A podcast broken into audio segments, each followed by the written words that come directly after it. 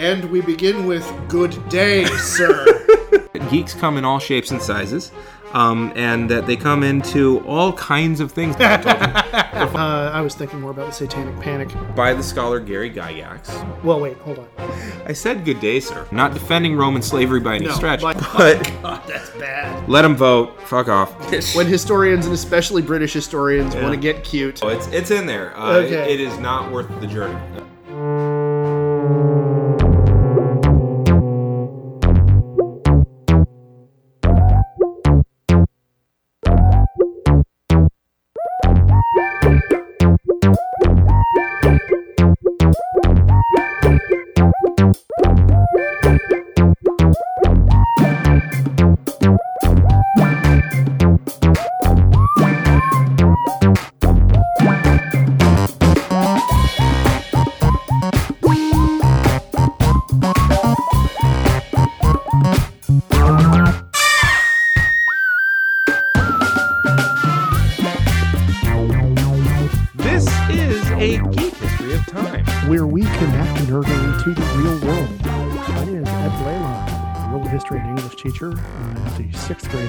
In Northern California, and just yesterday, as I was taking my son to his daycare, because I had the week off, because my district gives us a whole week for President's Day, President's Week, whatever. As I was taking him to daycare in the morning, he in the back seat started just kind of nonsense singing. And what was coming out of his the syllables he landed on were kalakula kalakula kalakula kal. And as I was getting him out of the car, I said to him, "You know, when you do that, you sound like a Finn." And he said, "What?" I said, "That sounds like Finnish." You're teaching yourself racism. Kalakula. Well, no, that's the language. I know how you feel about the Finns. Yeah, well, yes, there is that, but I said it to him with a smile. Okay. I'm not teaching him my prejudice against the Finns. I'm just telling him he sounds like a Finn. Sound like a goddamn Laplander. Get your shit together. You know what? It's not the Sami people I have a problem with. I know. You know. Sound like a motherfucking Frisian. You sue me, bastard. And it's actually just one extended clan of Finns that I really have a problem with. But it's a specific racism. Just it's almost specific. Well, it's not even. No, it's one family. It's, yeah. Anyway. So your son comes out. So my son is making these noises, and I told him, "You sound like a Finn." And he said, "What is that?" I said, "Well, you know, Finland is a country, and they speak Finnish. And that sounds like that language." And you know, I go to unbuckle him out of his car seat and whatever, and he gets down and he looks at me with this quizzical look on his face, and he says, "So, that sounds like the fish people." I said, "No, not fish. Fins, two N's, Finland." Oh, okay.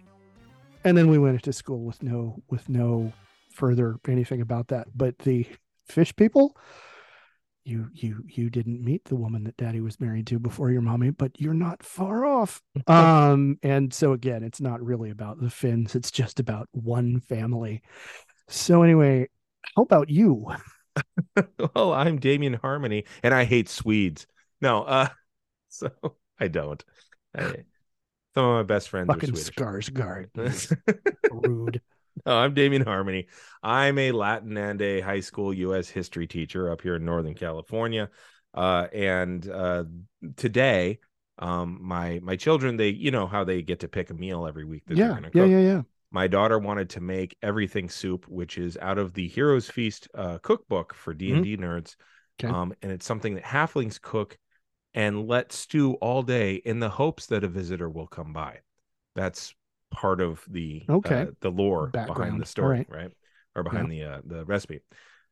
I walked downstairs because I helped my son do something. I walked downstairs because she's cooking. Like she's 10. She can do all the cooking herself now, as my children do. And she's, you know, chopping leeks and, you know, curating this and just all kinds of wacky. And I come downstairs. I'm like, "Oh, my God, it smells amazing." And she's like, "I can't tell." I was like, "Walk outside and then walk back inside." And she does. She's like, "Oh, it smells great." I'm like, "Doesn't it smell like three adventurers are about to show up?" Nice. It was my house smelled like adventurers were coming.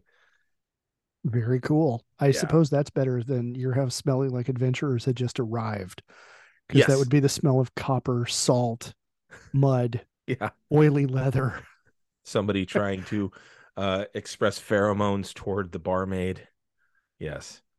Yeah. So. Yes. Yeah. And just the small dust of Cheetos. I don't know. Yeah. No, that's players, not necessarily adventurers. Yeah, yeah. But yeah.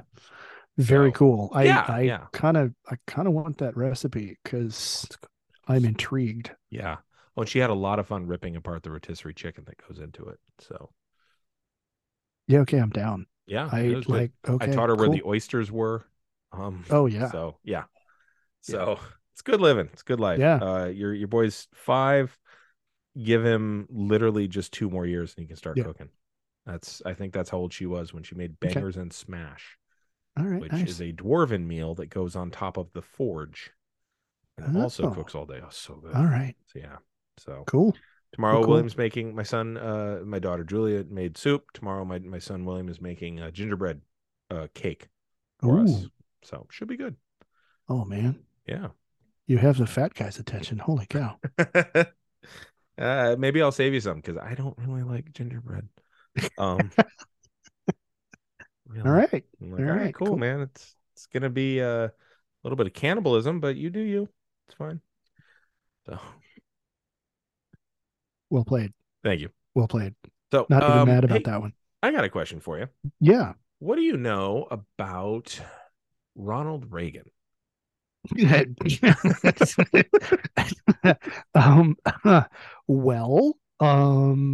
see. How ranty versus historically accurate do you want this response to be? Neither. I just wanted you primed for what we're doing. Right. Did you know that Ronald Reagan? Know about Ronald Reagan? How many times have we talked about that chuckle fuck on this show? Like, I think there are fewer episodes where we don't. Yeah. Than episodes where we do, or it's pretty based close on parity. Yeah. Yeah, based on our age. Yeah. And life experience. Yeah. All right. So did you know that he is at once divorced women's best friend and worst enemy? No. It turns out Ronald Reagan is quite often the good guy and bad guy in every story. So tonight will be about that by way of cartoons.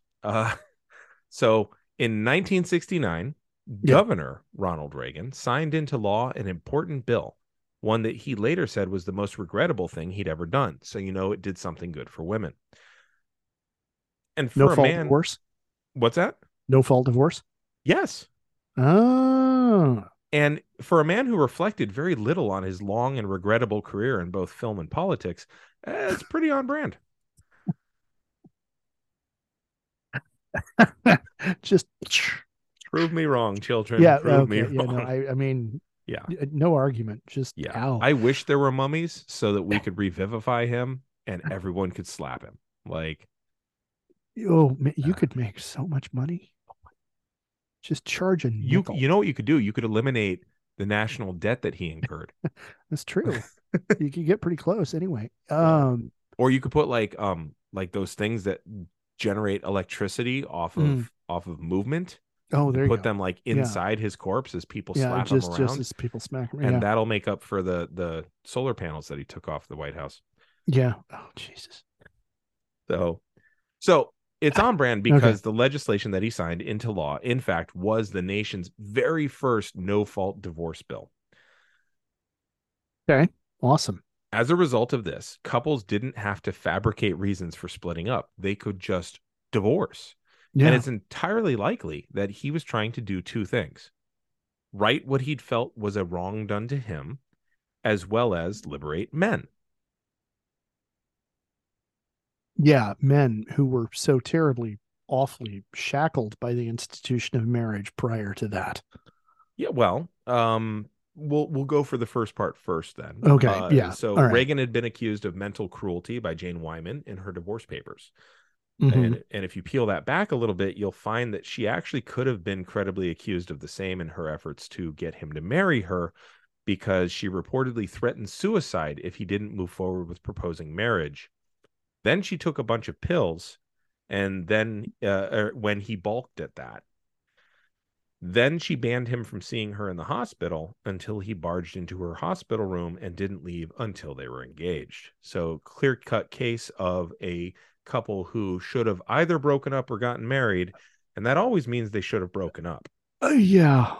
Wow. So they were married from 1941 to 1948 when she filed, officially ending their marriage in 1949. And almost as soon as they were married, he began to do all he could to jumpstart his career and elevate himself. And she often accused him of being a bore and neglectful. Now, this is not without grounding. He recorded an album where he's screeching against Medicare or a version of it and communism and playing it at parties. Yeah. But also, the two of them had a daughter named Maureen, and they adopted a son together, Michael, and they were trying for a third. And their daughter, Christine, was born premature and died the next day in 1947. And unfortunately, statistically, this is often a reason for divorce. Yeah. Now, Jane Wyman would go on to star in Dallas, Dynasty, and Knots Landing competitor Falcon Crest. Right. Yeah. Right. So just to be sure, she starred in Falcon Crest, the competitor to those. It just occurred to me that it sounds like there's almost a list. Yeah. Which was a show about wealthy elites and all the drama that came with it. Mm-hmm. Earl Hamner, the show's creator, saw it as an inversion of the wholesomeness of the Waltons, and she played the female version of J.R. Ewing. The show ran from December 1981 until May of 1990. Funny that. Yeah, huh. Well, really, 1981 until 1990. Anyway, pretty Ronald Reagan. Ronald Reagan. Go on. Go ahead. Sorry. During their marriage, he did all he could do to represent the military and patriotism without actually doing anything of the sort outside of celluloid.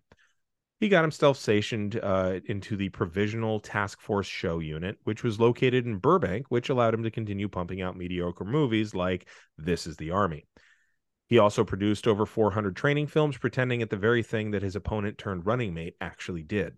Mm-hmm. In 1947, Reagan ascended to the head of the SAG, the Screen Actors Guild, and began doing all he could to, quote, keep the labor unions clean, unquote, along with Walt Disney.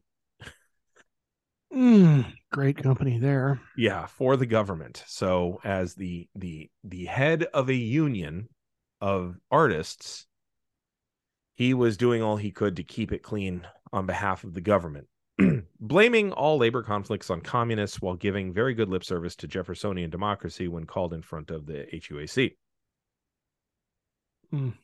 Now, it's 1948, and shortly after that divorce, he meets Nancy Davis, who had been accidentally placed on the communist blacklist, and he used his position as the SAG president to have her name removed from it. They were literally chasing down a different Nancy Davis. No kidding. Yeah. Wow. And the two of them married and had two children, Patty and Ron. Right. So... my math has that he's got four children, a fifth if you count the one who is stillborn. Right. So anyway, he shifted rightward to support Eisenhower, and again when he supported Nixon because he saw Medicare as a great threat to American freedom. You got to keep in mind, we take shit for granted that at that time most people were begging for, and that's different. So yeah, yeah. All right. Now, Nixon lost his bid for the presidency by just a few thousand cemetery votes, and then he lost the race for governor in 1962.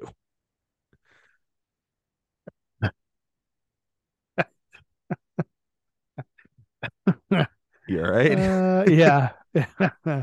So, but that didn't stop him. Yeah, he kept trying to get himself in the public limelight, advertising himself as very much a statesman and statesman-like, becoming kind of the go-to hard nose who would go talk to communists, building his brand that way. Yeah. And so never let people telling you no get in the way of your ambition, kids, because Nixon in 1968 would then become president. Yeah. Now, because of Edmund Brown's and Barry Goldwater's losses, Reagan saw himself as the great right hope, and he ran against, Pat Brown. Yeah, Edmund is Jerry Brown. He goes by Jerry. Yeah. I'm sorry. Yeah. Pat Brown is the dad. Jerry Brown. Jerry Brown. Edmund Brown. He was the son. Yes. So.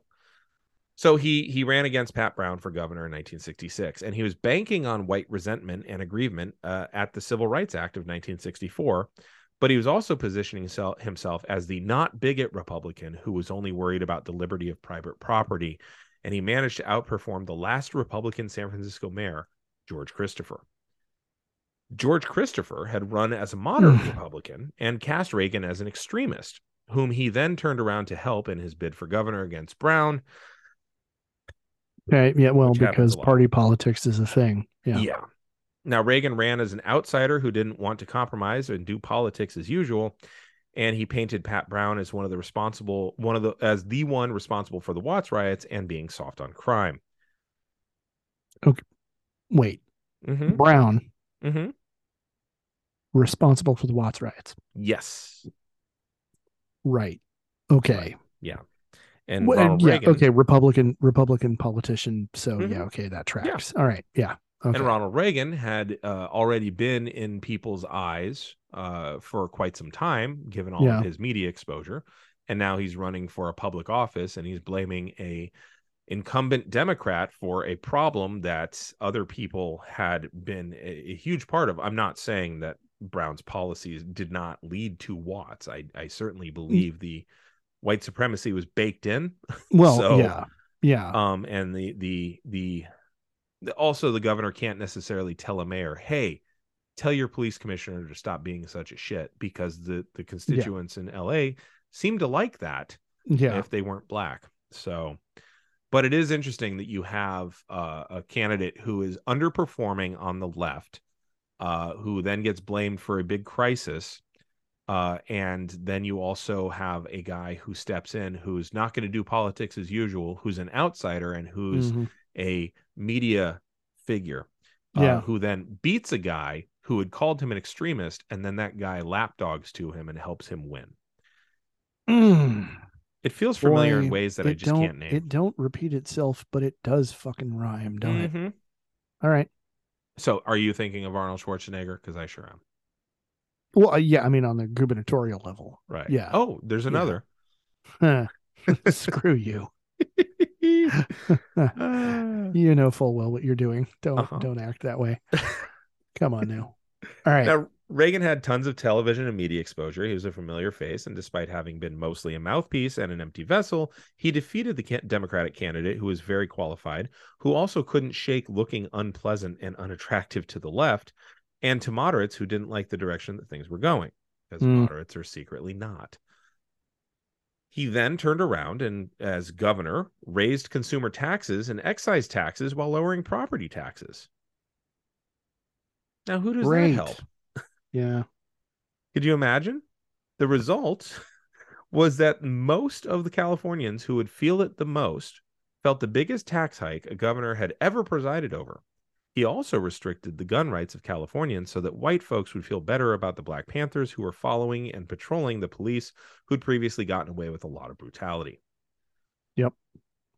And then in 1969, he signed the first no-fault divorce bill into law. In the next 15 years, almost every state would follow suit. Now, I got a lot of the statistics from, it's interesting because you know how you can like wrap a lot of bullshit up in the truth? Mm-hmm. The most reliable source I got on this was from a far right, like anti-divorce rights activism website, but their shit was impeccable as far as the stats. What they then said about it afterward was hot garbage. So they're not going to. Oh, well, yeah, because there's lies, there's damn lies, and then there's statistics. You can quote statistics perfectly. Yeah. And use them in a way that is absolute and utter bullshit. Which they did. So for their numbers, I took from them. So from 1960 to 1980, the divorce rate more than doubled from 9.2 divorces per 1,000 married women to 22.6 divorces per 1,000 married women. Okay. Turns out a lot of women wanted the fuck out. Well, yeah. In the 1970s, half of all couples who married that decade would later divorce. This also meant that 50% of kids born to married parents saw their parents divorced. Okay. Churches responded compassionately to this, too. The United Methodist Church in 1976 stated, quote, In marriages where the partners are, even after thoughtful reconsideration and counsel, estranged beyond reconciliation, we recognize divorce and the right of the divorced persons to remarry and express our concern for the needs of the children of such unions. To this end, we encourage an active, accepting, and enabling commitment of the church and our society to minister to the needs of divorced persons. Excellent. Yeah. Marriage was now volition, not tradition. Yes. The marriage was seen as a vehicle for self-oriented ethics of romance, intimacy, and fulfillment in the 1970s. I'm doing this because I want to, because it will make me feel good to do this. I'm not doing this because I don't need to do this to feel good and because I don't want to. Mm-hmm. Those now become the guiding principles to getting married instead of, well, I'd better get married soon. I'm almost 26. Yeah. Yeah. Yeah. So soulmatism grew. Not starting a familyism mm-hmm. grew. Yeah. This meant that those who felt that they were in unfulfilling marriages, not with their soulmates after all, felt obligated to divorce. It's not good for me to be in this marriage. I should get divorced. Not just this is the final option. Yeah. This relationship is unhealthy and right. I need to get out of it. We right. need to get out of it. Yeah. And it's no longer like, well, you know, he's always going to have a job because he's the town's undertaker. That ceases to be the reason, right? Like there's a lot less like, this is my ticket to financial security. Mm-hmm. And what else am I going to do? Yep. I'm almost 23. And now it's. So I have to interject here. Yeah. I have to interject here. Sure. Because when my parents got married, they married in 1970. Okay. And my dad was born in 44. My mother was born in 45. So my mother was 25 years old. Ooh, she just when they got married. And understand that was literally, that was no shit what my grandmother yes. was starting to say to her. Yeah. And that you're the phrase was, you're a Christmas cake.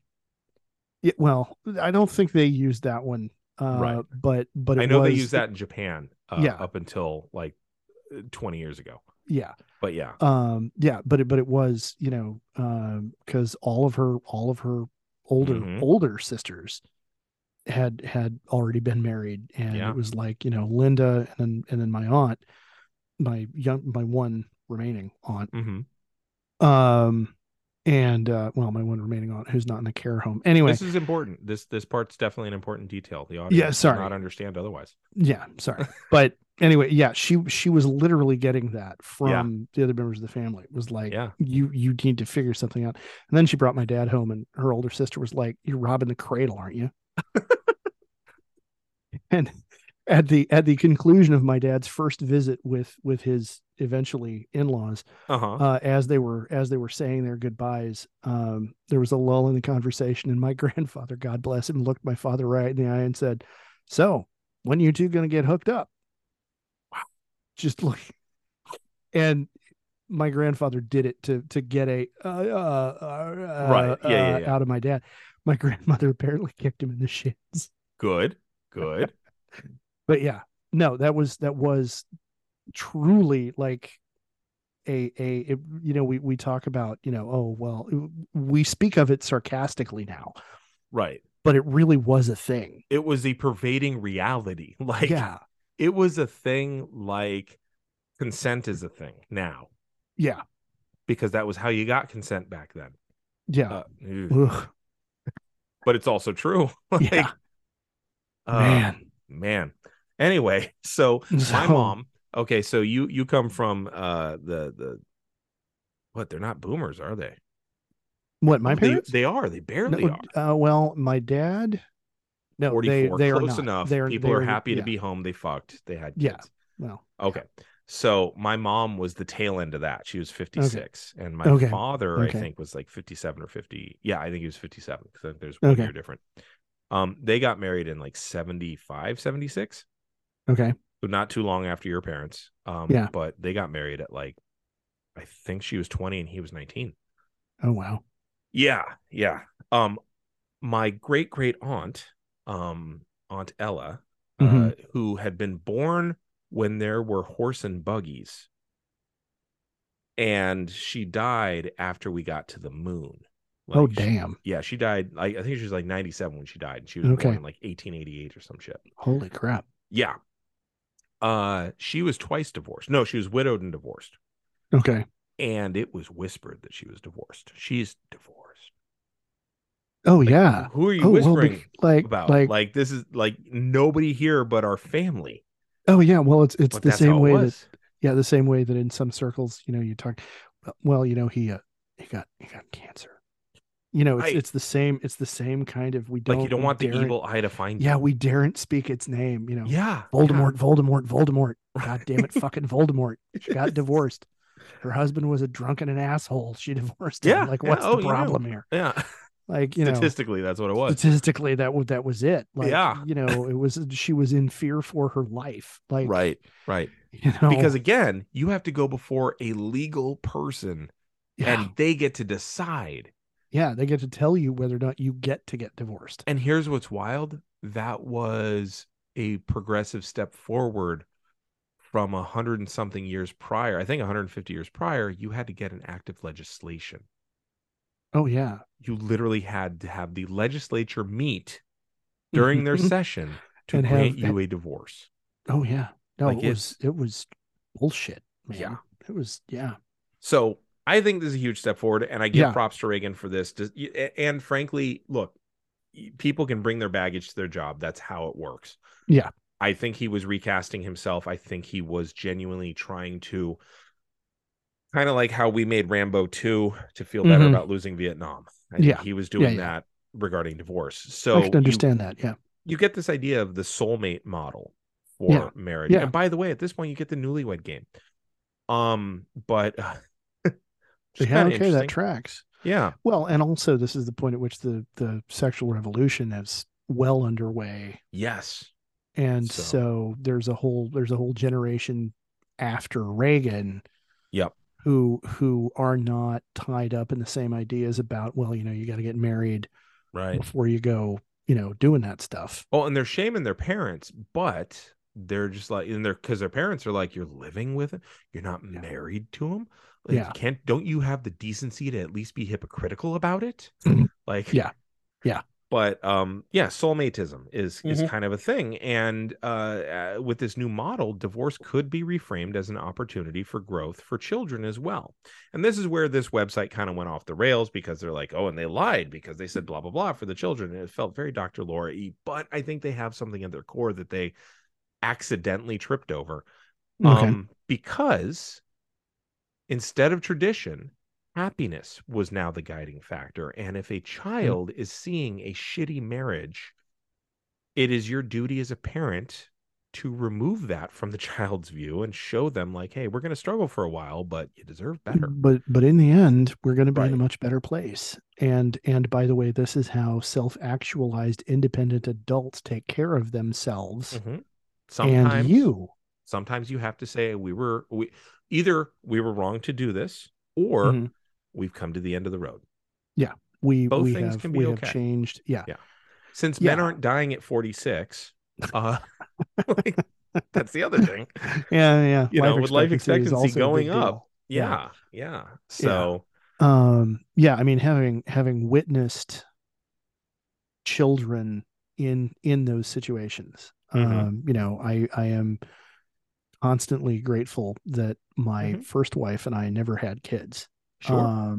And having seen friends in unhealthy situations who have kids, like, my attitude has been, you know, looking at them and telling them, okay, no, you need to get the fuck out of there. Right. It is okay to get out of there. And one of the arguments has been, do you want your child being surrounded by this level of toxicity? It's really clear neither one of you is happy. You know, you know, it's better for them to see you as an adult say, okay, no, I'm removing myself, you know, and then deal with whatever else comes after that, than to continue seeing you and your partner actively hurting each other. Yeah. Like, that's bullshit. Yeah. So, and again, your child will see themselves in you, therefore, right? So yeah, the view was that a divorce could protect the emotional welfare of children by allowing their parents to leave marriages in which they were unhappy. And there's a lot of truth to that, like you were saying. But also, it's also really easy to cocoon yourself in that truth and pretend that the kids are better off by the decision that you happen to endorse. So there is kind of a reverb going on there. Okay. Yeah. I mean, yeah. Yes, it's there. It's absolutely there. And it is hard to do objective longevity studies because you're dealing with a lot of emotional shit. You're dealing with, like, how do you measure happiness index? You know, like, you can't just be by finance, because what if the family business had failed and you guys had stayed together? You know, like, there's so many, there's so much to it. Yeah. It's an immensely complicated, there's so many variables involved. Yeah. But you can take a look at surveys year over year. And so in 1962, about half of American women agreed with the idea that, quote, when there are children in the family, parents should stay together even if they don't get along. Okay. That's about half. Now that's 62. By 77, that number dropped to 20%. Okay. That tracks. I can see that. I think we're seeing by the way, that's the year I was born. My parents were divorced little after I was born, about 10 months later. All right. But I think we're seeing a confluence of things. I think we're seeing real data for the first time where women are actually able to talk candidly about their feelings without fear of reprisal, without fear of judgment, and without fear of financial and social ruin. Yeah. I also know that there was a study in Britain, and I'm sticking to America for this, but there was a study in Britain in 1954 where they asked women, how important is sex in a marriage? And I think it was like 20%. Yeah, we've talked about this in an earlier episode. Yeah. Yeah. And then by 74, it had gone up to over 50%. And I don't think British men got that much better at fucking from 54 to 74. But like women were valuing their orgasms. Yeah. Women were now in a better position to be able to say, hey, you know what? I deserve some attention right here too, you know. Yeah. I also deserve pleasure, and it is my right, and you as a husband should provide that for me. I should not just lie back and think of the queen. Yeah. So there was, as is inevitable, the prevalence of a rubber band effect when it came to the necessity of fathers as a result of this. But in fairness, I don't think the necessity of fathers as more than breadwinners was really dripping from the pages until women got to leave either.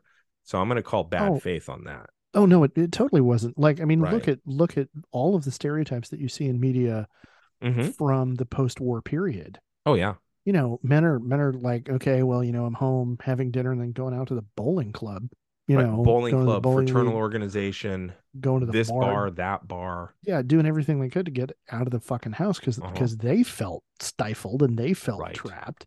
Right. Because the institution of marriage was this obligation, and it wasn't, you know, it was as, and their role was so nuclearly defined, as in you are the proton, your wife is the neutron, your children are the electron. So you don't get to do anything other than be the breadwinner. Yeah. You don't get to do anything other than be the housemaker, and the children, you know, don't get to do anything other than run around outside. Yeah. Like it's so limiting. Yeah.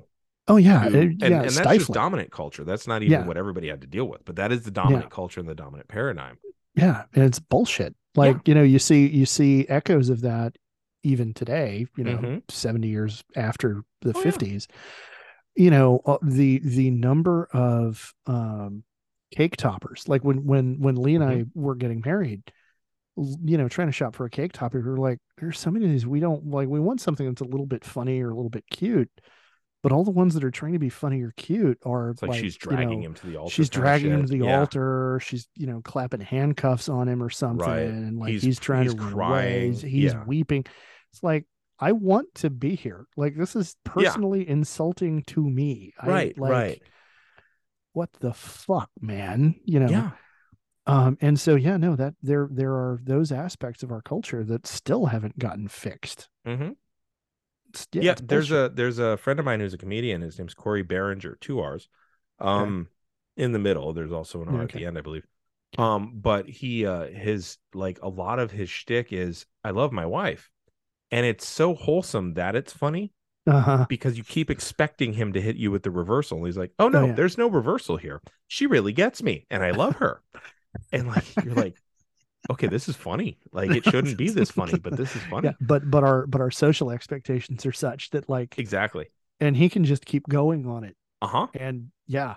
Oh yeah. Yeah. It's a lot of fun, but yeah, that's precisely like, so yeah. In 1974, there was a book that said, quote, "When fathers are not available, friends, relatives, teachers, and counselors can provide ample opportunity for youngsters to model themselves after a like-sexed adult."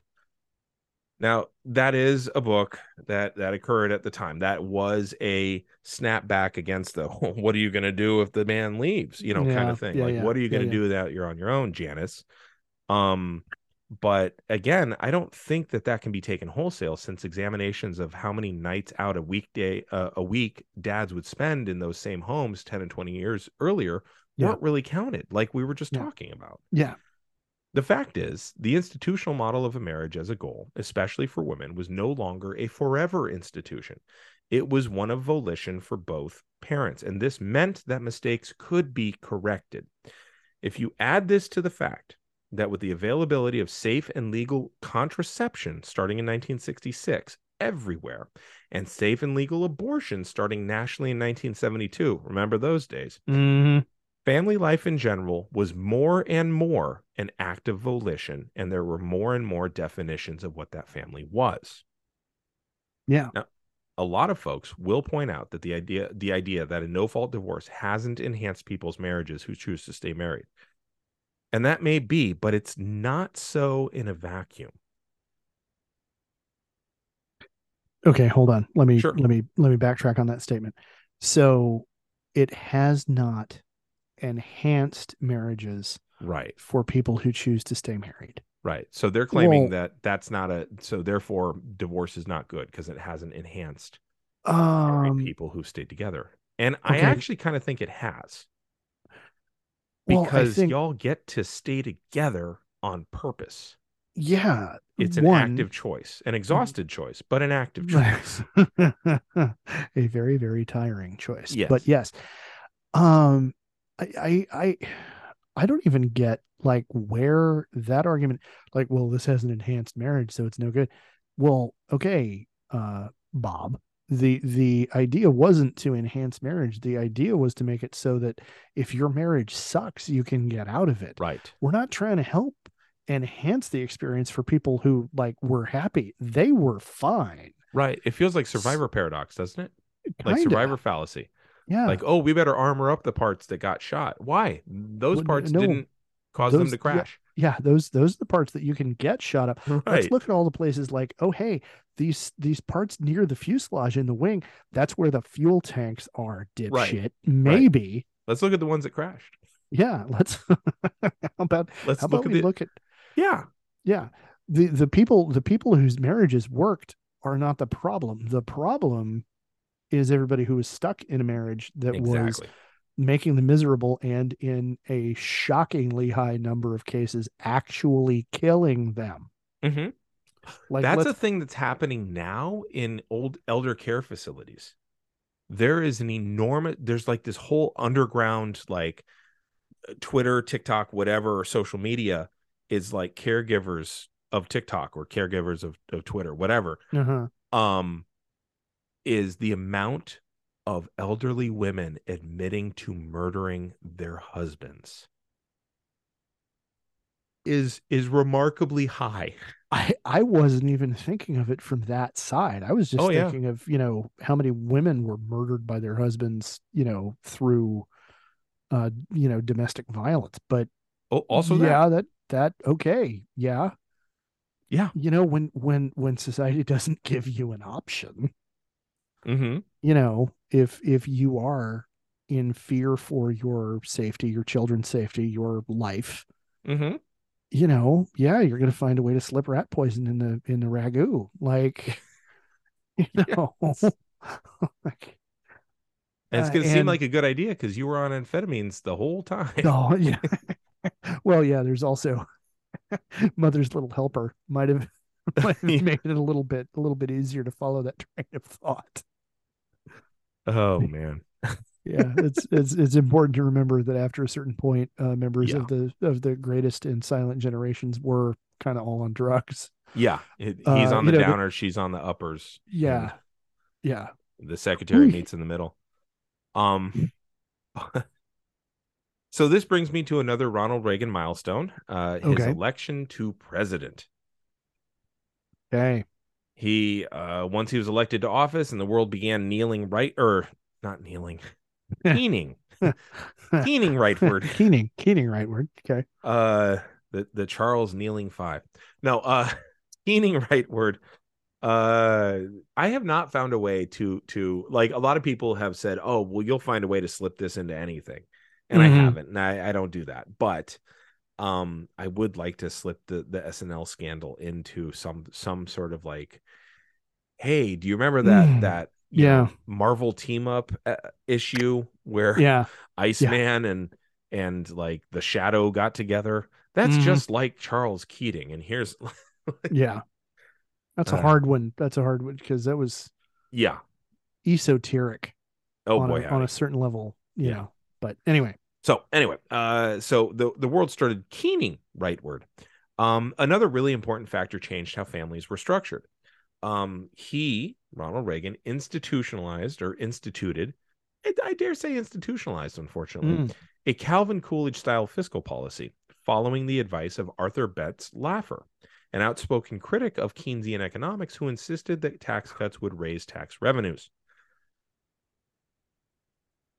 Can we just all agree that when you're dealing with a large enough economy, Keynesianism has been proven to actually work? And can we all just get together and go, okay, Richard Nixon agreed. Yeah. I he straight up said, we're all Keynesians. We're all Keynesians. Like, because it fucking works. Great socialist down Richard economics. Nixon. Yeah. Yeah, yeah. Noted pinko commie Richard Nixon. Socialist avatar Richard Milhouse Nixon. I just love hearing his middle name, Richard Milhouse Nixon. Yeah. It just sounds like milk toast. Yeah, it does. But like, can we just agree? Can we just find a way to agree as a society that when you're dealing with the world's largest economy, maybe Keynesianism has shown that it's a model worth following? Maybe. No, because where did you learn that? One of those pussy libraries where you can read books? God damn it! You sound pitch perfect too. I know. Like, that's like, God. I have to be careful where I keep my phone, because of what starts getting advertised to me, because of the research that I do for this show, and because of the things we discuss. Like, I could not figure out for the life of me why gun t-shirts and like American flags made of guns and as designs on a food prepper bucket was being advertised to me for the longest time. And then I realized, oh Christ, it's all the shit that I look up for the show. God damn it. I need another browser. That's funny. Yeah. Anyway. Also terrifying. But anyway. Yeah. So economists regularly deride this as poppycock of the highest order, by the way. But because it's the United States, Laffer won the Presidential Medal of Freedom in 2019, and his theories were again put into practice in Kansas under the Brownback administration in 2012. Leading to economic disaster there, turning a budget surplus into a $200 million deficit, forcing Brownback to run on culture war bullshit about strip bars instead of facts, leading to infrastructural and educational cuts that threaten the viability of those very schools and infrastructure. Laffer got $75,000 for his advice to Kansas. And of course, he got the Congressional Medal of Freedom in 2019. Oh, why? Is there like, is that a math thing or what? No. Yeah. So fucking rotting mango of a human being. Anyway, Laffer advised Reagan, who then went all in on supply side and tax cuts for the rich, something that Bush himself called voodoo economics. Mm-hmm. In a single year, the government cut the top marginal tax rate from 70 to 50%. And cut the capital gains taxes from 28 to 20%, which, if you just think about it as simple percentages, I could understand fooling yourself. But if you think about it as going from 70 to 50% just means that they can buy more yachts, mm-hmm. because they're not starving. And also now, if you start taking a look at the amount of money that gets taken out of the budget for social safety net programs, then you start to, but no, let's just, yeah. wow, 20% cut. That's not that big a deal. That's a fifth, big deal. I would love to lose a fifth of my taxes. 20. Okay. Yeah. 70 to 50. What, like, there's and no... again, it's money that they would never fucking see. Like, because yeah. all their other money stacked on top of it. Like, they're never going to see that money. Yeah, and never get to the bottom. And when you hear, well, oh my God, they were being taxed at 70%. No, their income over a particular level, right, was being taxed at 70%. Right, like every dollar you make over 10 million, right, you're only seeing 30 cents of. But when yeah. you look at the scale on which anybody who's making that kind of money operates. Mm-hmm. That 30 cents on the dollar still means they're making another $3 million a year. Exactly. Like, it would be great to take the Eisenhower speech about the cost of a bomber, yeah, and convert it to the cost of cuts on billionaires. Mm-hmm. You know, yeah, 1% cut means an entire town's power for an entire year. You yeah. know, a 2% cut means yeah. 8 hospitals fully staffed. You know, that kind of yeah. shit. Yeah. You know, or 50,000 bushels of wheat, you know, yeah. I think that would be helpful. Anyway, they also cut capital gains taxes from 28 to 20%. And again, most people will never see capital gains yeah. or know anything about that. So most of us would not give a shit. But of course, we're all temporarily embarrassed millionaires. So we think, oh, I could use that extra 8% someday. It's like, you yeah. could use that extra 8% now. Yeah, because it would have come to you. Well, it would have. Number one, it would have. There's all kinds of ways it would have come to you. The highways that you bitch about being in bad repair, mm-hmm. the bridges and overpasses and everything else that are literally falling apart across our country. The you think that would have held sway in Tacoma? You'd think. Nice. By the way, thank you. It took me a moment. Make that joke. Yeah. Oh. That, you know, I saw a documentary on that bridge. Didn't hold yeah. up. Didn't.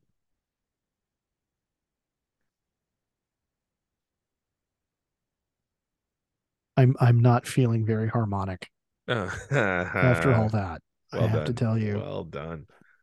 They also increased the inherited money exemptions from real estate and corporate taxes by more than 300%. So there's okay, more wait, exemptions. Say that again. So inherited money, right? Yeah. They increased the exemptions you could claim in that by over 300%. They increased right. exemptions from real estate taxes yeah. by 300%. Actually, I mean, we had Prop 13 out here in California. We did that yeah. to ourselves. But yeah. that means that Disney, who currently makes, what, like $15 a month from everybody who has a subscription, mm-hmm. right? And there's like 12 yeah. million subscriptions or something. Like, they're yeah. just making free money at this point. Hand over fist. They're yeah. still paying on their real estate for Disney World and Disneyland $1975. Yeah. Whatever it was valued for Disneyland. That. I don't know how Disney World. Good point, because that's in Florida. So they're probably paying nothing. But yeah, which is even worse.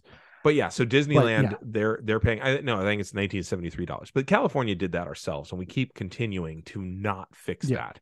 Well, and yeah, just in the last major in the 2020 election, mm-hmm.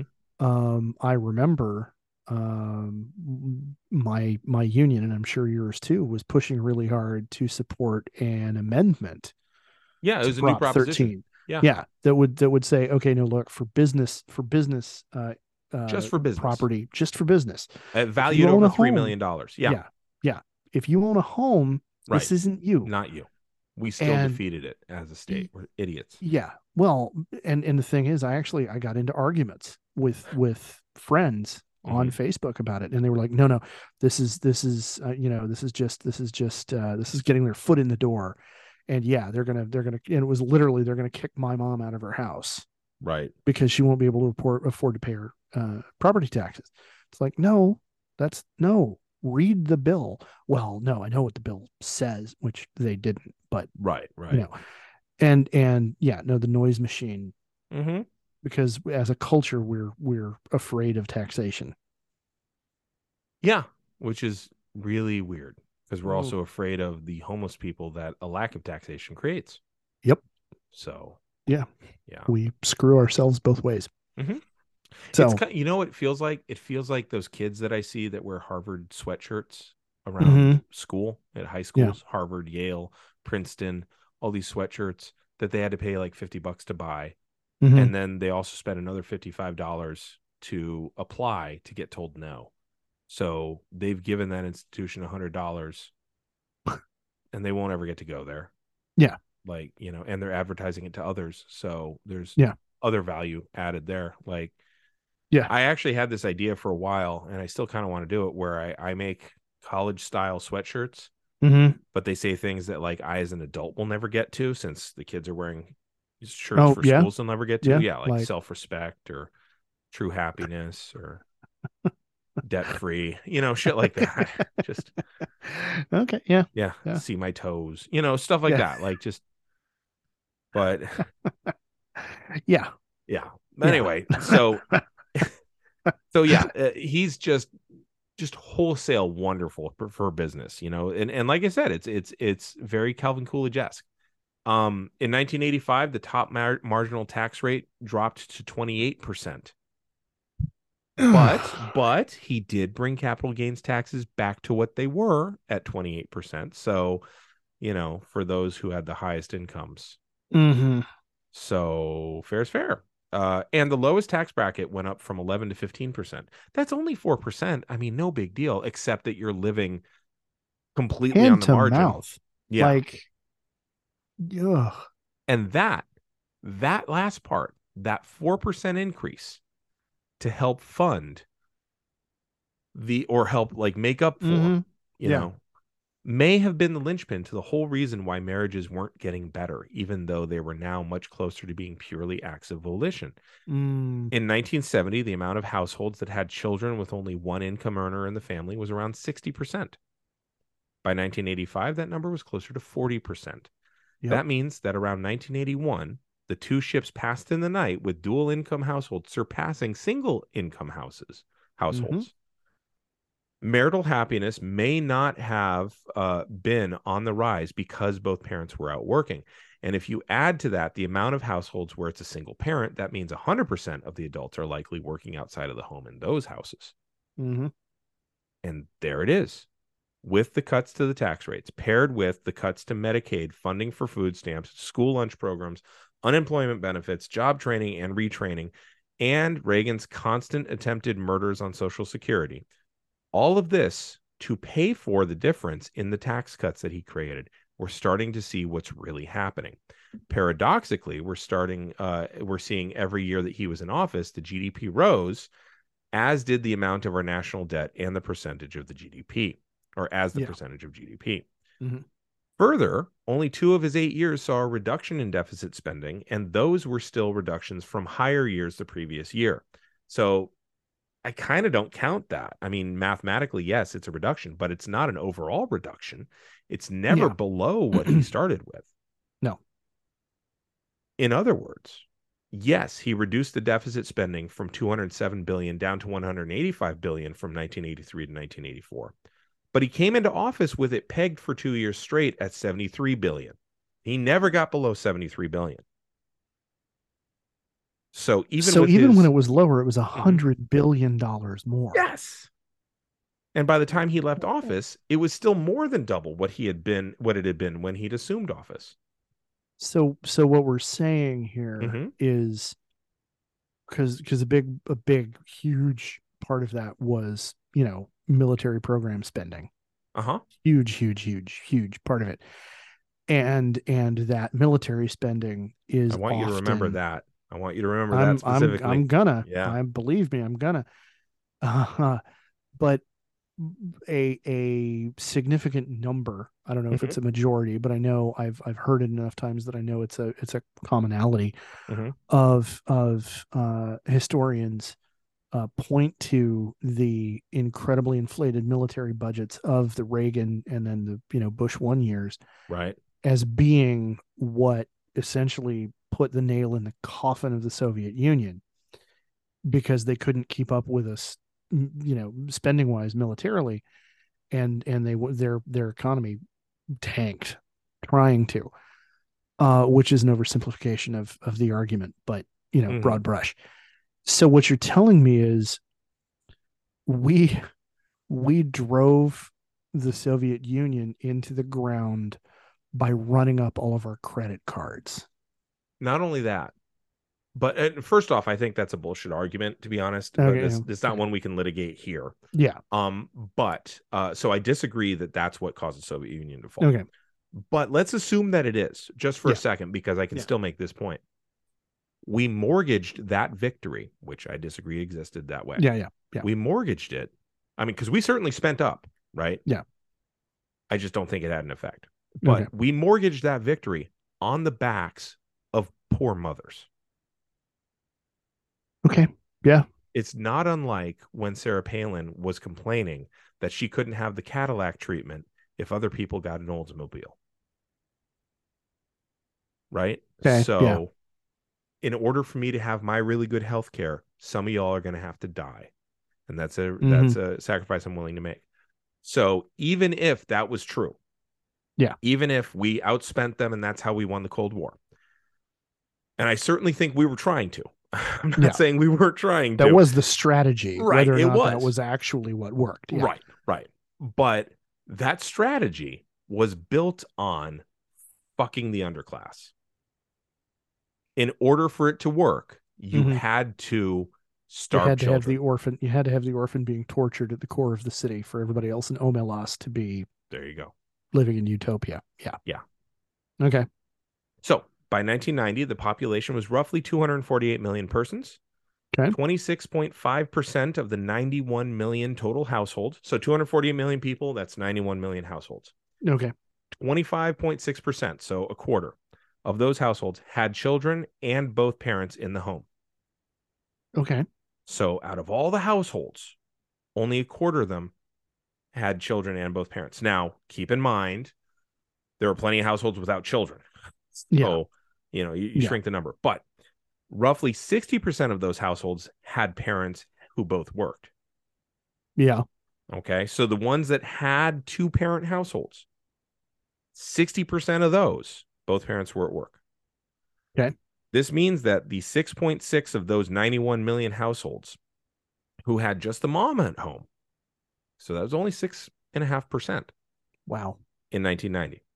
They didn't keep the data on the single dad households, interestingly enough. But 6.6% had a vast majority where the parents worked too. In other words, mom was working, right? Yeah. This adds up to roughly half of all kids came from divorced homes. Okay. About 40% of those kids were living as what was referred to as latchkey kids.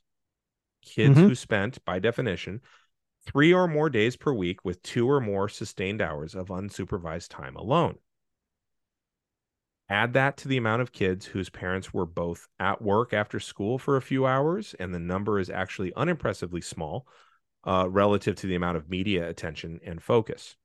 Taken as a whole, roughly 2 million kids, 8 to 10% of nationwide kids, were latchkey kids.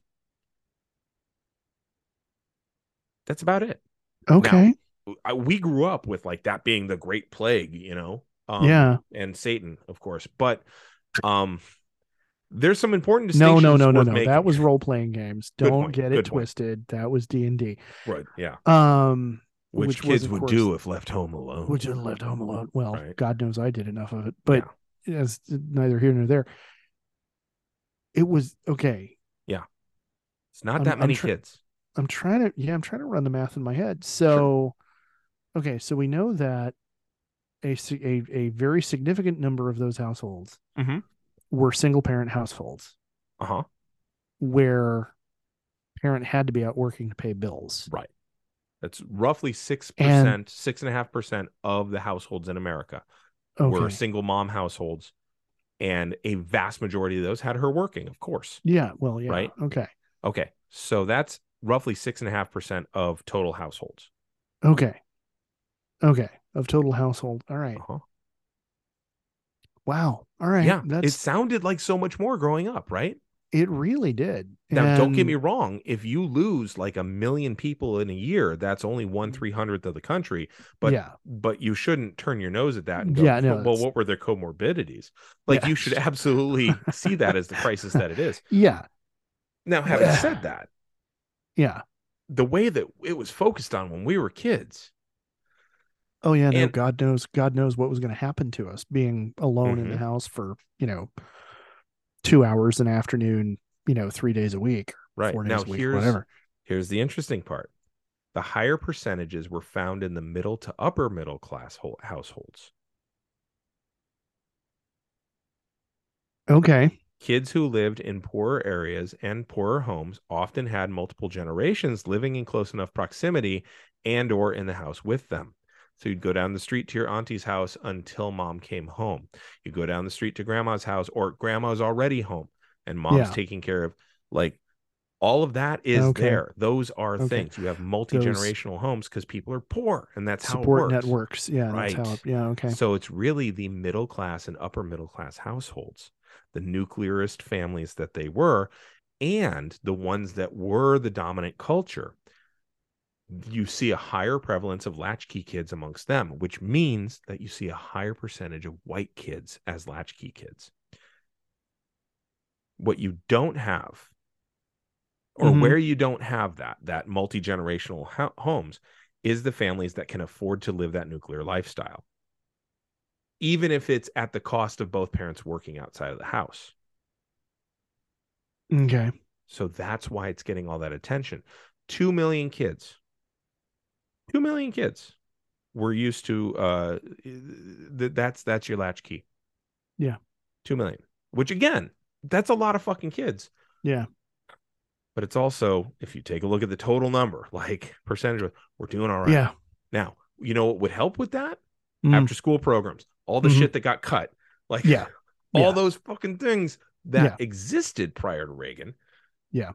But here you go, 2 million kids. And oh boy, was there a ton of attention given, which is weird since it was Gen X and we're used to being ignored. But pearls must be clutched. Anvils must be dropped. So the demographics that led to the overly proportioned media coverage of latchkey kids in the 1980s centered on two factors: socioeconomic status and the race of each of the latchkey kids. In the 1990 census, they identified suburban kids as being twice as likely to be latchkey kids as children living in urban centers. And since that meant more white than non-white, it wasn't an issue that could be ignored, because it wasn't only amongst the poorer urban areas where predominantly Black, Hispanic, and recent immigrants lived. This is happening in our neighborhoods, not just downtown. Now, which is a neyghborhood. Downtown is a neighborhood. Well, they're not really. Like, hardly people down there. I mean, You get to the. I was teaching my daughter while we were cooking the problem of intuition and just begging the question. Now, in the 1980s, the amount of TV hours spent hovered just around 7 hours per day for the decade, and the amount of households with at least one color TV by 1985 was 90% of households. This meant that if the unsupervised kids weren't in the park or on the street playing with their friends, there was a solid chance that they were watching TV after school. Yeah. Because of the whiteness of this problem, it had to be focused on. It had to be solved neatly and effectively. But most importantly, it had to be marketed to. And that's what this episode has really been about. Wow. All right. Yeah. But first, a note from our sponsors, a bit about regulation and self-appointed groups who saw the dangers of hyper-capitalized airwaves. Okay. So we got to set the Wayback Machine to 1968 again. The Action for Children's Television, ACT. They are a self-started watchdog group, and I genuinely frown on those, but this one seemed to actually be doing a good thing. They started as an effort to make sure that TV programming would encourage diversification in children's television offerings, and would discourage over-commercialization of children's programming, and it would eliminate deceptive advertising aimed at young viewers. Okay. All right. So not that this was what they were aimed at or what sparked them, but I do remember Soupy Sales getting in trouble for telling kids, if you send me the portraits of presidents from your mom's purse, I'll send you a postcard from Costa Rica. Which I love. So I don't think that that's what they're talking about, because that's too direct. But like, you saw all kinds of advertising like that, right? Yeah. And they're like, what the fuck? Their first main target actually was Romper Room, which makes a lot of sense when you think about Romper Room is all about kids playing, right? So brand product placement, shit like that. Yeah, okay. All right. And they're like, no, you have these toys rather overtly advertised here, and not everybody can afford those. So fucking stop it. Like, get generic brands if you're going to do that. Okay. All right. It seems at once both reasonable and like a group of moms who were really fucking sick of their kids asking them for specific toys that they saw on TV shows. Yeah. Which also doesn't sound unreasonable, to be honest. No, indeed. You know, the first thing I think of hearing about that is nowadays we have YouTube.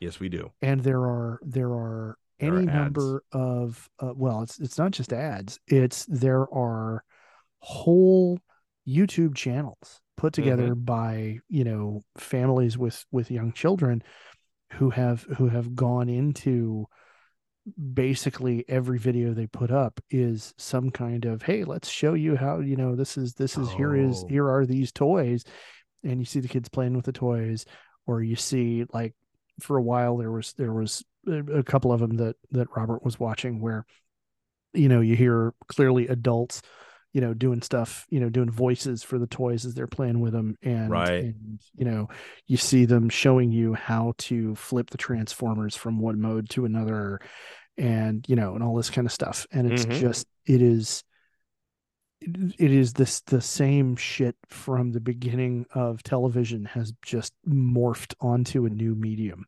Yep.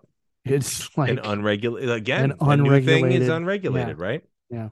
So, and it starts with local activism, right? It starts with people caring and making noise. So that's what these women did, these moms. Okay. And they had an operating staff. They had an operating budget of $225,000 by the mid-1980s. All right. About 8 people paid on staff, and they were aided by more than 20,000 volunteers, which you could see this as a civic duty. Yeah. The funding came from about 70% of its 70% of the funding was membership dues. 30% was from foundation grants, like Markle. In addition to promoting diversification and fighting capitalism, they also began to focus on tamping down the violence in TV shows. Saturday morning cartoons were just getting going in the late 1960s, and having the kids watching a steady diet of flaccid violence was better than having them watch a steady diet of turgid violence. So they pressured the FCC to get rid of the Fantastic Four cartoon, the Lone Ranger, Space Ghost, Birdman, the Galaxy Trio, and others. Again, shit that we all liked, but if you look at it compared to other cartoons, you'd be like, okay. I see where they're going. I don't necessarily agree, but then again, I think differently, right? But this led the way for H.R. Puff and Stuff, Dick Dastardly and Muttley and Scooby-Doo. Like, so you start to see how, you know, the Laugh Olympics cartoons basically actually are given space because we got rid of all the good shit. But they were trying to get rid of the violence. Tell us what you think about Dick Dastardly there, Damien. Don't hold back. Give us your opinion. How did you really feel? I mean, don't get me wrong. You know, the USA Network would show me the Laugh Olympics, and I thought that was cool. But like, it had like these random ass Hanna-Barbera cartoons going against each other, and I didn't know half of them. It's like there's a dune buggy that talks and 3 teenagers that I can't tell the difference between. Yeah, like I liked the fact that Grape Ape had a deep voice, but I'd never seen a cartoon of Grape Ape. You know? Yeah. Well, yeah, we were long past, right? Yeah, you know, producer George remembers all of it, but anyway, in the 1970s, I feel like I had to throw in a fuck you on his behalf there, but so in the 1970s, the ACT moved to stop any and all advertising on children's programming via pressure on the FCC. This is cool. You pressure the federal regulations. They do the thing, right? That effort ultimately failed. So then they went after children's vitamins that looked like candy. They're like, look, fucking stop at least doing that. And vitamin companies themselves actually removed advertising as a result. And that kept the FCC from having to say anything, as quite often happens, to be honest. It's a cudgel that you wield and other people self-regulate, right? Now, with this success, the ACT put forth more suggested guidelines, specifically a three-part thing. Quote, one, that there be a minimum of 14 hours programming for children of different ages each week as a public service. This sounds great. Okay. All right. Two, that there be no commercials on children's programs. I like this. I like, I'm down for this shit. Like, hey, in addition to providing us 1/2 hour of out of the 24 for news, do this for kids programming, right? And three, that hosts on children's shows do not sell anything. Okay. So that honestly, well, I'll get to that in a second. Fred Rogers was a keynote speaker at one of their symposia. Now, the National Association of Broadcasters reacted to all of this in 1973 by acceding to some of their guidelines. Hosts of children's shows couldn't appear in commercials aimed at selling things to kids anymore because, you know, you're a trusted face, you know, blah, blah, blah. And so when you say to Kangaroo sell, can't be trying to sell Legos. Now, what this means is you should give them raises to make up for the, you know, we see this in wrestling. There's the connection. We see this in wrestling. Faces had merch. Heels did not. So you paid heels more to make up for the gap. Okay. It's almost like a night shift differential for nurses. Okay. Right? All right. So that's what they should have done. I don't think the networks did that because it honestly, commercial airtime during children's programming was limited to 12 minutes per hour. Okay. That's cool. Which if you think about it, a 1/2 hour show of old cartoons was 23, 24 minutes. The other 6 minutes was ads, right? And so in an hour, 47 minutes. For an hour, right? Like you see that kind of bleeding over. Now it's 18 minutes per 1/2 hour of actual content. Well, we'll get to why. But commercial airtime gets limited. This combination absolutely kills local programming hours. The MC of whatever the fuck hour was no longer viable commodity to the advertisers in the area. So the hosted television hour just completely went away and networks ran national commercials instead. So they're pocketing the money. Local guys are getting fucked, right? In 1970, but the effect is that people aren't selling as much shit to kids. This is not a bad thing. Now, in 1977, ACT pushed again, okay? And it was successful again in getting the FTC, or the FTC, the Fair Trade Commission, to ban ads targeted at children who were too young to understand advertising, as well as to ban sugary cereal advertisements, and they'd become quite a powerhouse, and they kept winning their fights, the ACT. Okay. Cool. And then 1981 came around. There's a fellow named Mark S. Fowler. He was the new chairman of the FCC under Ronald Reagan. And as a conservative Republican, he spearheaded the end of the fairness doctrine and did all that he could to dysregulate and deregulate the airwaves. I mean, after all, parent groups shouldn't decide what's right for kids and then pressure the government to keep that trust. We need to get government off our backs and let the parents decide based on what corporations make available to them. Yeah, that's you. I mean, you said the quiet part out loud there, but so did he. Yeah.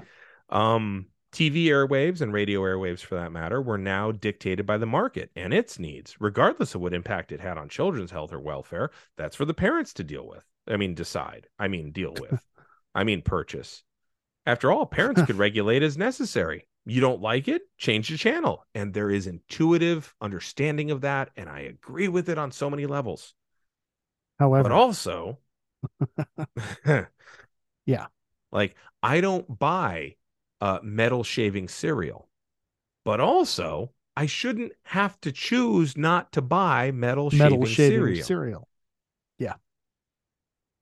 So Captain Kangaroo, children's variety show with a very loose format that encouraged safety, kindness, and public service, and that would spend a bit of time at the end of every episode encouraging parents to spend some quality time with their children and encourage their creativity, was canceled in 1984. Schoolhouse Rock died off in 1985, a show that essentially supplemented what kids were taught in school, math, grammar, civics. Fowler was quoted as saying, quote, "It's too bad Captain Kangaroo is gone, but the government should not be issuing directives about what should be on the air."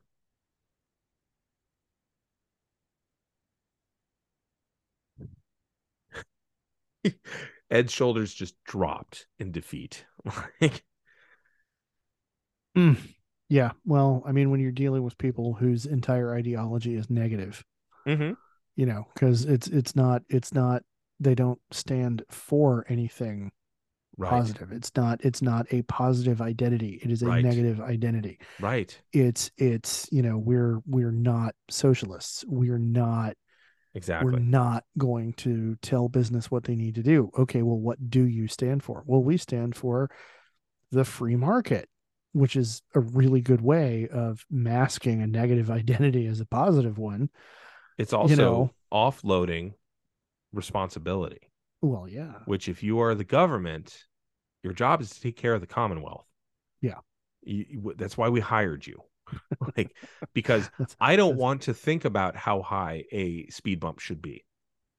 You're the expert. You hire experts. And you get that shit done, and I give you money so that I don't have to show up with a shovel at 3 a.m. to help fix the speed bump. Yeah. Like, and no shade on speed bump makers. No. Thank you. Yeah. But I need one on my street, works. As a matter of fact. Yeah. Yeah. Like, I also, like, I'm a history teacher. I don't expect other people to teach their kids history. That's what I'm there for, you know? Mm-hmm. Yeah. So... yeah, he's fully offloading such a responsibility to the market, like any good Reaganite would. Captain Kangaroo himself, Bob Keynesian, he went off. He said that letting such decisions be made by those with the money who wanted to make the money were inherently exploitative, and that, quote, "Despite the guarantee of free speech, our children are so precious that the free speech of the child pornographer has to give way to allow us to protect children from exploitation."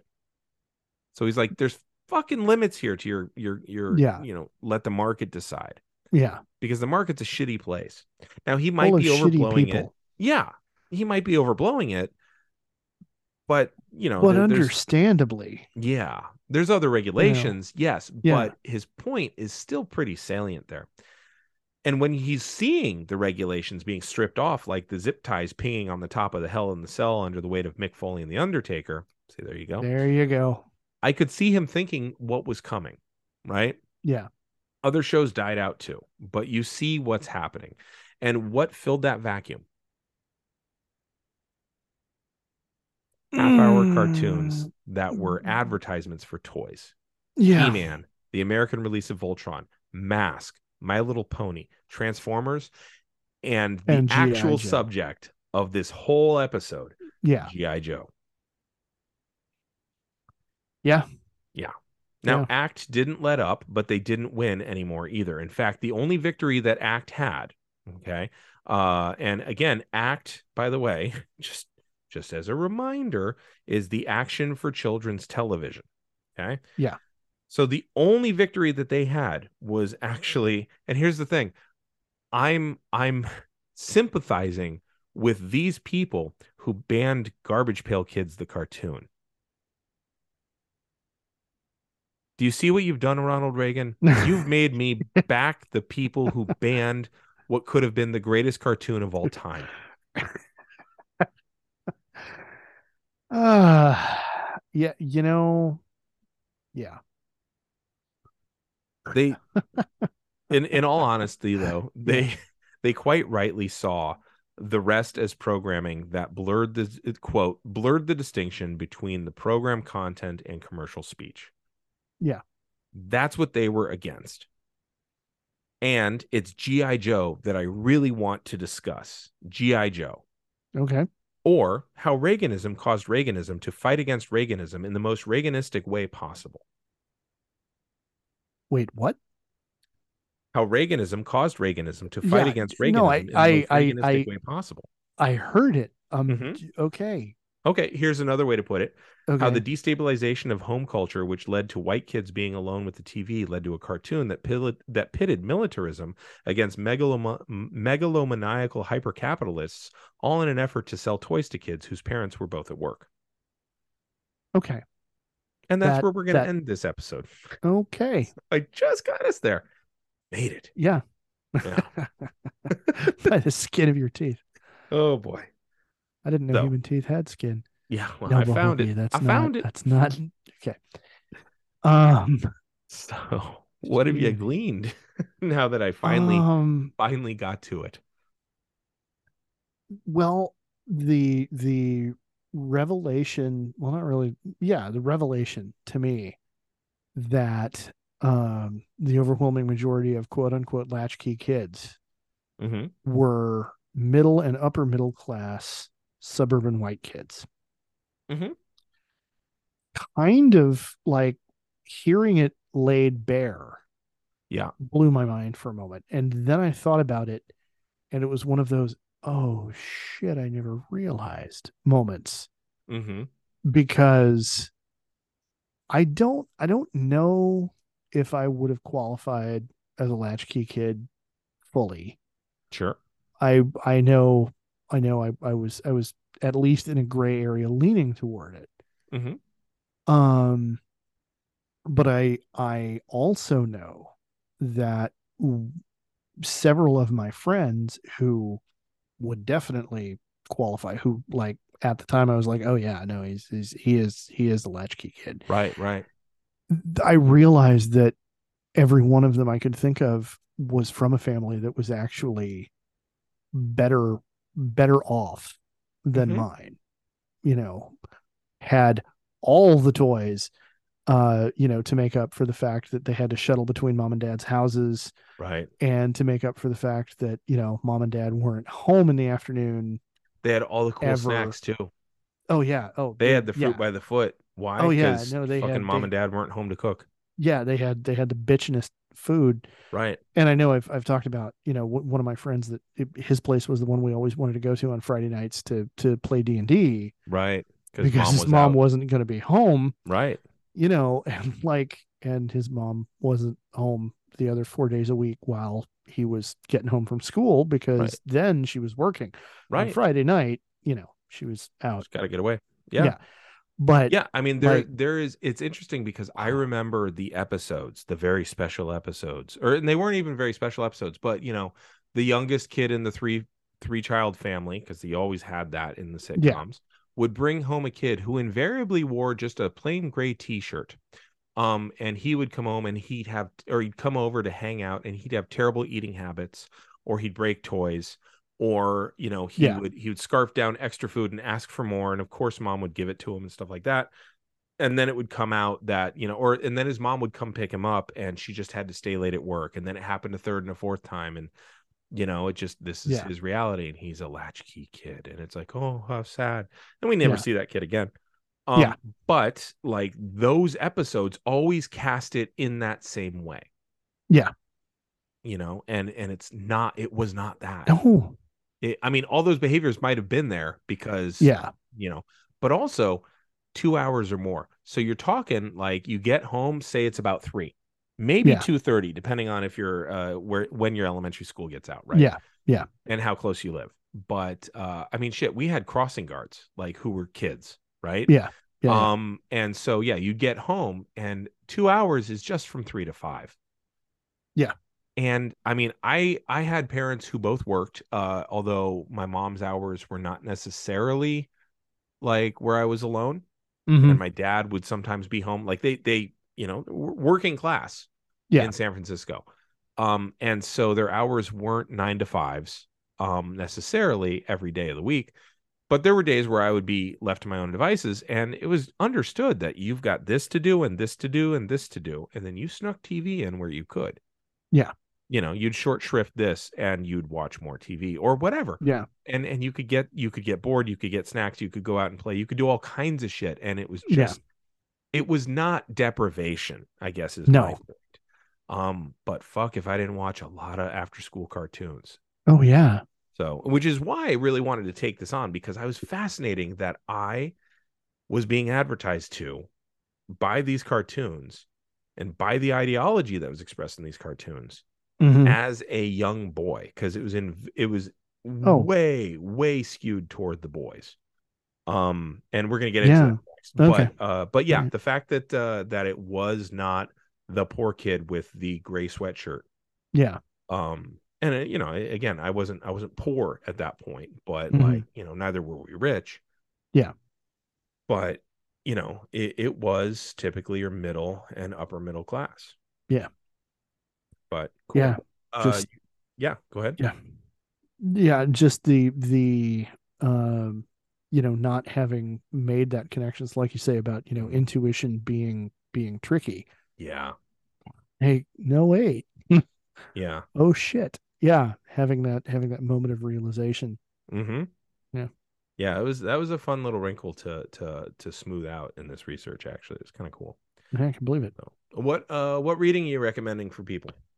What I'm going to recommend, or what this media, time around, I guess. Yeah. Well, it's reading.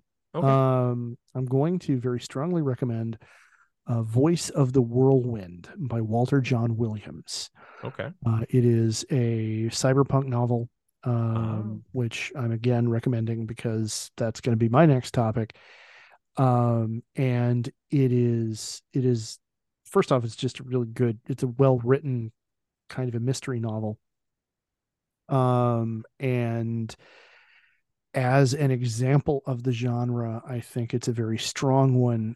And I'm intentionally steering people away from a particular author for reasons. Okay. But Walter John Williams is one of the big names in cyberpunk. And Voice of the Whirlwind is the second novel in a series. I would like to recommend the first one, but I haven't actually been able to find it anywhere. Okay. To read it. But Voice of the Whirlwind, I have read. It's awesome. Pick it up. Check it out. Nice. What do you have to recommend? Brett Harvey is an historian who wrote The 50s, A Women's Oral History.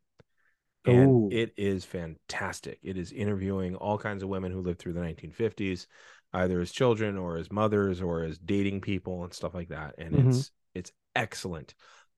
It gets pretty heavy. Because I can believe it. It's the totality of a woman's experience. But it's a really good read, and it gets kind of at some of the stuff I was talking about early on, like the dominant culture and what the values that were placed on women, and that women also bought into, because the culture is dynamic. It is not merely oppressive.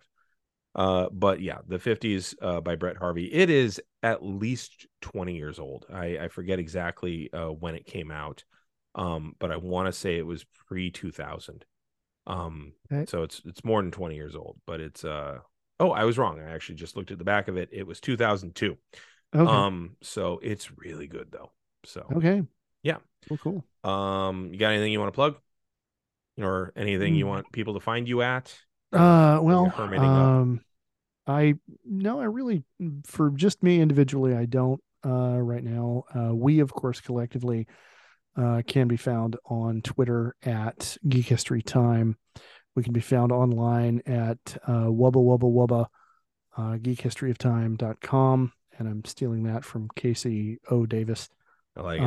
Because wubba wubba wubba is easier to say than www. And of course, you're listening to us, so you found us somewhere already, whether it's on the Apple Podcast app or on Stitcher. Wherever it is that you have found us, please subscribe. Please give us the 5-star review that you know we deserve. And please talk us up to your friends and relations. We'd very much appreciate it. And how about you? See, by the time this drops, I think people will have missed the April 7th show. But hey, go to the April 7th show at Luna's at 8 p.m. For capital punishment. If this comes after that, then I say go to the May 5th show at capital punishment, and also the June 2nd show at Luna's. Both of those, capital punishment, the pun tournament that I'm a part of. Okay. We are heading toward our 7th year Holy crap. It's amazing. It's fantastic. My show has lasted longer than the Confederacy. I want my fucking statue. I want it with a bronze wheel that spins. There you go. But yeah, come check it out. $10, proof of vaccination. God, I don't know what it's going to be like. We're recording this. I don't want to give too much away, but in late February. So I have no idea what variant we'll be at, but you know, we'll be giving out masks. I always ask people to wear masks, but at least bring proof of vaccination, $10, bring some money for some merch and buy some nachos. 'Cause Art makes good nachos, makes good other food too. Check it out. Okay. But yeah, those, and that's about it. Right. I have hermited up beyond that. So cool. Well, for A Geek History of Time, I'm Damien Harmony. And I'm Ed Blaylock. And until next time, keep rolling 20s.